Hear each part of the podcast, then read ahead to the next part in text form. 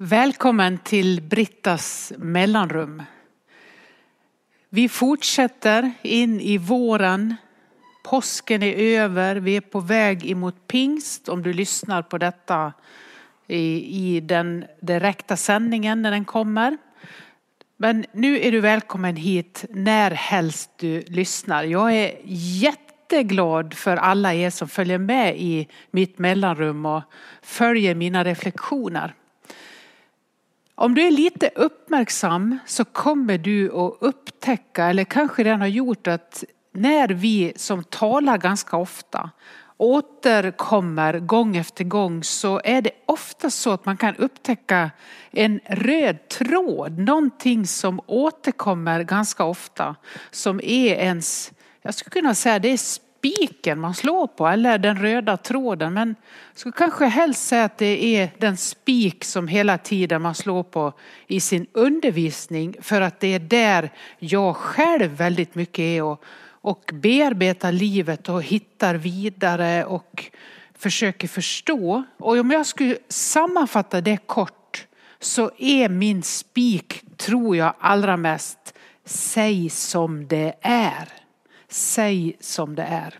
Och det temat har jag för undervisningen nu och för det här föredraget eller mellanrummet. Några reflektioner. Säg som det är.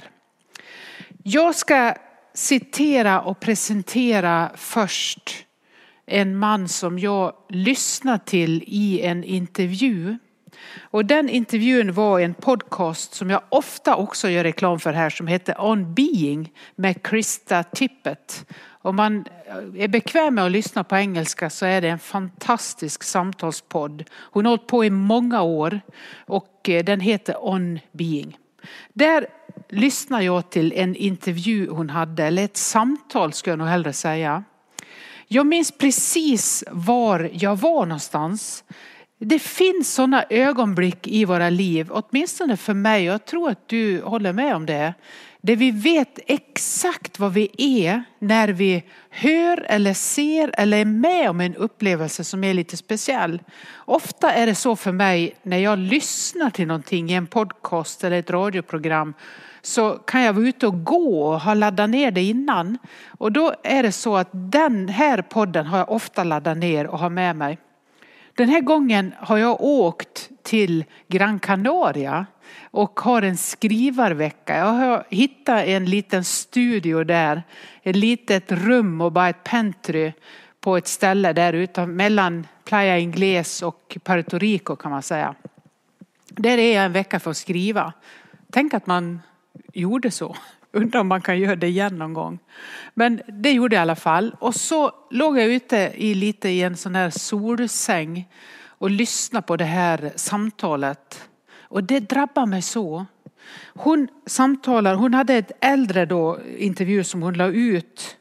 Så att den är, har några år på nacken och den hon intervjuar han heter Elia, Elie, Elie Weisler. Eli kan man säga. Eli Weisler är nog rätta uttalet. Jag har lite problem med mitt dalmål ibland. Eli Weisler. Han är då, finns också i en intervju som jag har sett i SVTs öppna arkiv. Det är en guldgruva kan jag säga. Det öppna, eh, på SVT Play finns något som heter Öppet arkiv. Den 24 augusti 1990 finns det också ett samtal med honom. Så att jag, jag liksom har med mig bägge de här. Och så beställde jag efter samtalet med Krista Tippett en bok som heter A Generation After. Då ska jag presentera honom för dig. Om du också känner att oj, vem var han nu igen? Du kanske har läst allt av honom. Eli Weisler. Han är då Han var då, fick Nobels fredspris, hör och häpna, 1986. Så många kanske känner igen honom från det. Nobels fredspris 1986. Föddes 1928 i Rumänien och bodde sedan 1956 i USA där han också dog i New York 2016. Och han är en av överlevarna ifrån förintelsen, denna mardröm under andra världskriget. Och en av de där viktiga rösterna som genom sitt författande sitt skrivande har klarat av att bidra till att vi har fått del av denna nattsvarta historia, liksom inifrån. Livsviktiga böcker som har kommit, livsviktiga skrifter för många generationer efter. Det här samtalar de om, och framförallt om försoning och förlåtelse i den här podden. Och han säger så här, jag ska bara göra ett enda citat. Jag har med mig ett eh, litet utdrag ur faktiskt en kommande bok som jag har skrivit, där jag nämner lite om honom, eh, som kommer i september. Men ibland har man ju de här utdragen, kapitlerna ligger liksom hemma. Även om det är klart och inlämnat så kan jag använda det lite. Så här citerar jag honom. Min tro har aldrig brutits av. Jag har aldrig lämnat Gud. På grund av att jag tror på Gud har jag problem med Gud. Men jag bråkar med Gud inifrån en tro, aldrig utifrån. Jag bråkar med Gud inifrån en tro, aldrig utifrån. Säg som det är. Det här gav mig ett kroppsligt minne av precis vad jag var när jag lyssnade till detta och fick med mig de här orden. Och sen har jag fått med mig en bön som jag faktiskt har med i min bok. Men jag har inte översatt den utan den, den får vara en cliffhanger nu. Att den kommer med hans överlåtelse, hans bön som är så fantastisk. Vad är det då som han egentligen säger? Ja, han säger ju någonstans där en oerhört viktig sanning. Och det är den här att man kan brottas med Gud utifrån och tycka det här är för svårt, det här kan jag inte ta in som en väg vidare och fortsätta tro. Eller så kan man som han brottas inifrån en tro säga som det är och våga den kampen med Gud själv och med sin tro på Gud och sin kamp att gå ifrån en trygg tillvaro till att så småningom landa i en djup tillit som kan komma av en sån resa. Jag är väldigt berörd av hans författarskap och tycker att det har varit fantastiskt att få läsa det. Vi bär alla omkring på väldigt många livserfarenheter och kroppen minns. Och vi har berättelser med oss som vi någon gång ibland får kontakt med. Detta har jag ofta lyft och jag är så fascinerad av det själv.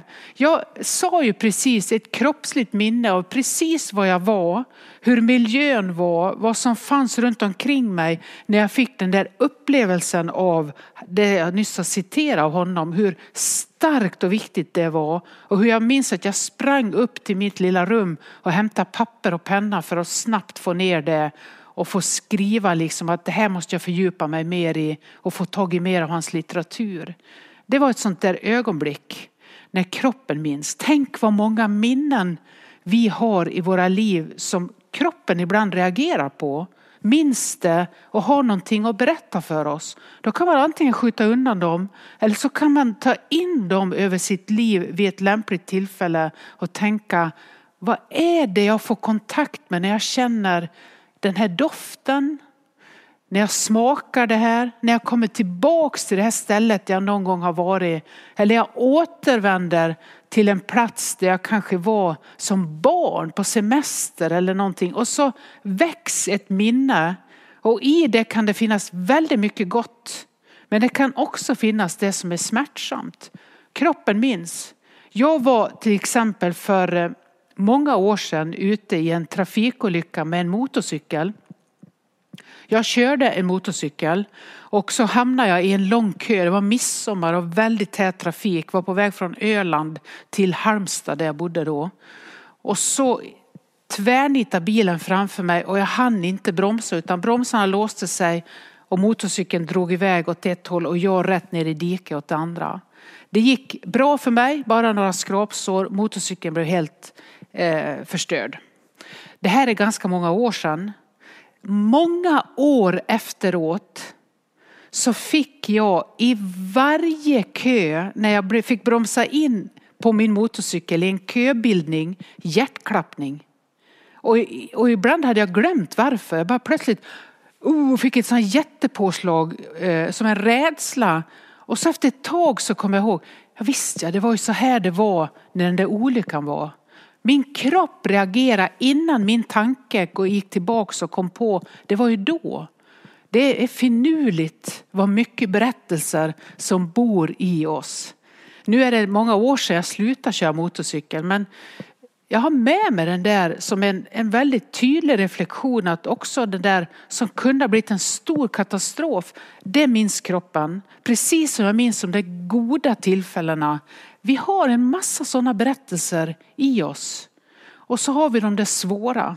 Och där har jag fått med mig den här ifrån Eli Weisler som ju är en otroligt stark berättelse som vi är väldigt tacksamma för. Jag har ett till litet tips till dig den här gången i Säg som det är. Och det är en bok som kom ut 1994. Skriven av Ulla Isaksson och den heter Boken om E. Boken om E. Det är en bok som handlar om en, en självbiografi kan man säga om hennes, hon och hennes man som hette Erik, Erik Hjalmar Linder. Han dog 1994, samma år som sen boken kom ut. En tidningsman, författare och litteraturvetare. Eh, för många en väldigt känd profil i kulturvärlden. Jobbade med litteratur och eh, återkom ofta och var fantastisk på att skriva. Erik Hjalmar Linder. Han dog då 94 och var gift med också en författare, Ulla Isaksson. Och hon skrev boken om E och jag minns att jag blev väldigt drabbad när jag läste den. Och ändå så hade jag inget av det i, mitt, i min närhet. Men jag, jag tyckte det var en sån otrolig beskrivning. Det var ju så att denna eh, intellektuella, fantastiska man, han fick en demens de sista åren av sitt liv och sakta så började han försvinna in i demensen. Och ganska länge så höll de det här ifrån sig. Alltså försökte parera precis som vi gör. Vi försöker och man, man ser det gång på gång när någonting sånt här drabbas. Så länge det går så försöker man parera det. Både den sjuke, den som så sakta tappar mer och mer av sitt minne och de närmast anhöriga som sliter med att försöka täcka upp och gå framför och rädda vissa situationer Tills det inte längre går. För det blir så uppenbart att detta stämmer inte. Och hon kämpar i det längsta för att få livet att hålla ihop och se ut ungefär som vanligt och sen så småningom begränsas livet och så begränsas det ännu mer. Och så småningom så inser hon det här går inte. Nu nu är, det, är detta verkligheten. Och när hon ska beskriva det, då är det på temat för mig, säg som det är. Så här skriver hon i boken om E, när hon inser, nu måste vi säga som det är. Es universum håller på att brista sönder. När orden väl har kommit ut i luften förändrar de verkligheten. Tvingar oss att se och begripa just det vi inte vill begripa. Och det upprättas, styrka går ifrån oss. Jag ska citera det en gång till. Det är så otroligt fint och vackert form eh, formulerat. Es universum håller på att brista sönder. När orden väl har kommit ut i luften förändrar de verkligheten. Tvingar oss att se och begripa just det vi inte vill begripa. Och det upprättar styrka går ifrån oss. När orden väl har kommit ut i luften förändrar de verkligheten. Det kan vara som i det här fallet den djupaste smärta som hon beskriver i de här raderna. Där man bara kan ana någonting av vad det är att i den situationen falla rakt ner i en bottenlös förtvivlan. Och samtidigt så är det någonting i detta som är djupt tröstande. För hon sätter ord på det. Det ovissa som vi inte kan klä i ord är oftast svårare att bära än verkligheten, hur smärtsam den än är. Så är ovissheten i längden svårare. Eller att försöka liksom rädda och täcka upp och så småningom bara få falla ner i att nu är det så här. Det här är vår verklighet. Det svåraste som samtidigt kan kanske låta som det enklaste är att, att uttrycka det här, säg som det är. Det låter kanske enkelt men det är ganska svårt. Att öva sig i att vara sann emot det liv jag just nu har och hur det ser ut. Det är inte så enkelt som det kanske låter. Vi tror ibland att vi är uppriktiga och så är det ändå dimensioner i det som vi knappt har kontakt med själva och då kan vi inte säga det. Vi måste få kontakt med det och förankra det i våra egna liv för att kunna också säga ut så här ser mitt liv ut. Alltså säg som det är, inte hur det borde vara eller vad jag en gång tänker att det kan bli. Vi har en tendens tror jag ibland att säga någonting om det som jag önskar där någonstans längre fram att det ska bli. Eller hur jag tror att andra uppfattar mitt liv och så tänker jag att de tycker nog att jag borde ha det så här. Och så kanske jag säger det och någonstans i mig skaver det. För jag behöver någonstans ett rum där jag kan säga precis som det är. Och det rummet är ju kanske allra främst bönen. Och sen att vara förtrolig, inte med många, men med några och kanske med en enda. Komma så nära det jag anar just nu är sant om mitt liv som möjligt. För att ha någonting att sätta fötterna i som är, vadå? Frihet. Att säga som det är att vara sann är att ana friheten för där liksom bottnar jag, jag nästan sjunker ner i den. Jag faller ner i friheten. Hur illa det än är så är jag fri där. För nu har jag fått sagt så som det är just nu. Det behöver vi några som kan hjälpa oss med. Får att citera Elia, Eli Weisler igen. Min tro har aldrig brutits av. Jag har aldrig lämnat Gud. På grund av att jag tror på Gud har jag problem med Gud. Men jag bråkar med Gud inifrån en tro, aldrig utifrån. I uppriktighet börja den resan eller fortsätta den. Jag märker att när jag skriver, när jag antecknar och gör liksom som en sorts andlig journal så blir det på något sätt att jag övar mig. Och så är det som berör mig så mycket med hans berättelse är att om han kan säga så, att jag brottas med Gud inifrån en tro som har varit med om så fruktansvärda kroppsliga och själsliga erfarenheter som verkligen hela hans kropp och själ minns och som han behöver försonas med och som han verkar så vackert ha försonats med genom skrivandet, genom livet och genom att sätta ord på det. Om han kan det och kunde det, då tänker jag att då, då måste också jag kunna det med det som är mitt livs kanske lite triviala besvikelser kan jag ibland känna om man nu hamnar i fällan att man börjar jämföra. Det ska man aldrig, men ibland hamnar man ju där att, nej men hjälp vad är detta att komma med? Du har ditt liv, jag har mitt liv, han har sitt liv. Alla vi har våra berättelser. Även boken om E är också en, ett liv. Vi har så många olika berättelser men vi har våra egna liv som vi behöver hantera. Vad betyder detta i våra liv att säga som det är? Ska jag ge ett exempel till ifrån en egen resa jag har gjort som lite skruvar det här och fortsätter uppmuntra dig i riktningen andlig vägledning. Jag får ofta frågan, vad är andlig vägledning? Jag ska försöka beskriva det nu med ett exempel. Det här att samtala med någon om tron, om det jag tvivlar på, om min inre resa. Som inte behöver alltid komma ur en kris utan det är någonstans att reflektera över det viktigaste jag har.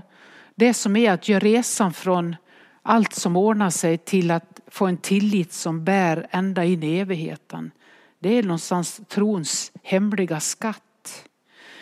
Eh, och i det kan man ibland få möta det ordet andlig vägledning. Det möter man ofta på en retreat.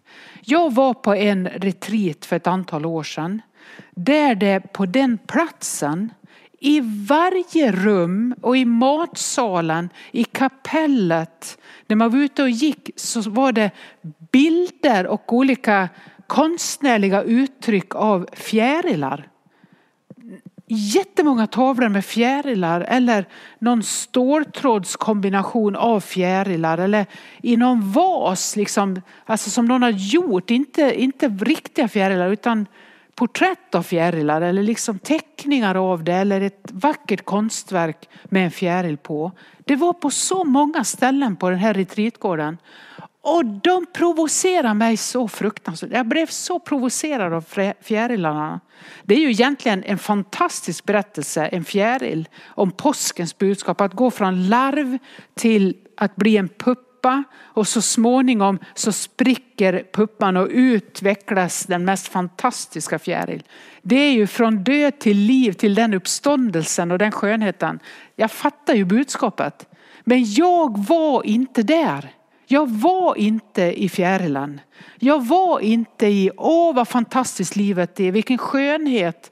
Utan jag var snarare i den där puppan i mitt liv. Lite instängd i ett mörker och kämpa med saker som gjorde att jag kände att jag var helt krympt i det. Jag tänkte det går aldrig sönder den här puppan. Den spricker aldrig. Och jag blev så provocerad av alla dessa fjärilar som fanns överallt där.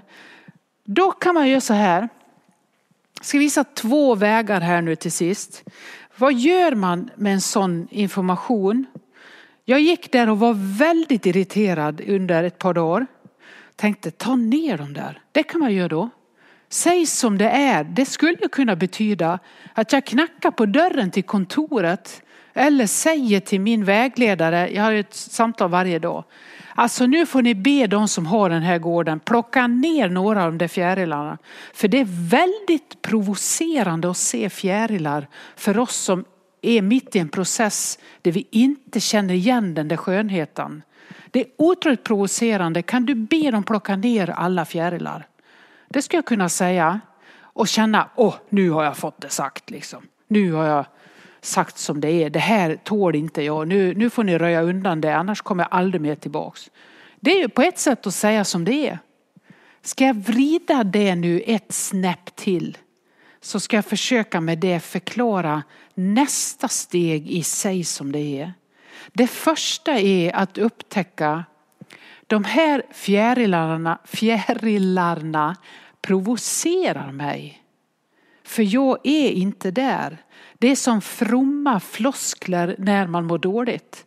Ni vet när någon liksom kommer med en massa fromma skramlande ord och jag vill bara gå därifrån för jag klarar inte av att bo i dem och de bor kanske inte hos den som säger dem heller. De är inte förankrade utan det blir bara skrammel och det är också väldigt provocerande. Så kan det ju vara och då vill jag ta ner dem. Nästa steg är att ta med den här reflektionen in i sitt liv och kanske i ett samtal då med, med någon som lyssnar på mig och säga jag blir så provocerad av det. Och då en duktig vägledare eller en som lyssnar in varsamt ska jag säga, inte duktig men lyssnar in. Kanske ställer frågan tillbaka varför blir du provocerad? Jag är inte där. Ta bort dem. Var är du då någonstans? Alltså jag borde vara i fjärilen. Det kanske, jag, kanske alla räknar med att jag är där. Men jag är i puppan. Jag är det där instängda, kladdiga, mörka. Jag kommer aldrig ur det. Och då är ju processen att börja bearbeta det genom att säga som det är. Det är nästa steg. Det är det som är resan till en andlig mognad. Att då säga, kanske man får frågan, hur, kan du beskriva hur det ser ut där du är? Ja, det är mörkt, det är instängt, jag är livrädd, jag kommer aldrig vidare. Alla andra flyger omkring som vackra fjärilar. Det låter så bra men jag är ju inte där. Säg var du är. Och så börja där i sin bön. Beskriva sin livssituation. Precis så som den är utan att tänka jag borde vara där utan här är jag. Och lita på att den sanningen som i det här citatet av Ulla Isaksson där hon beskriver det som att det upprättas styrka går ifrån oss.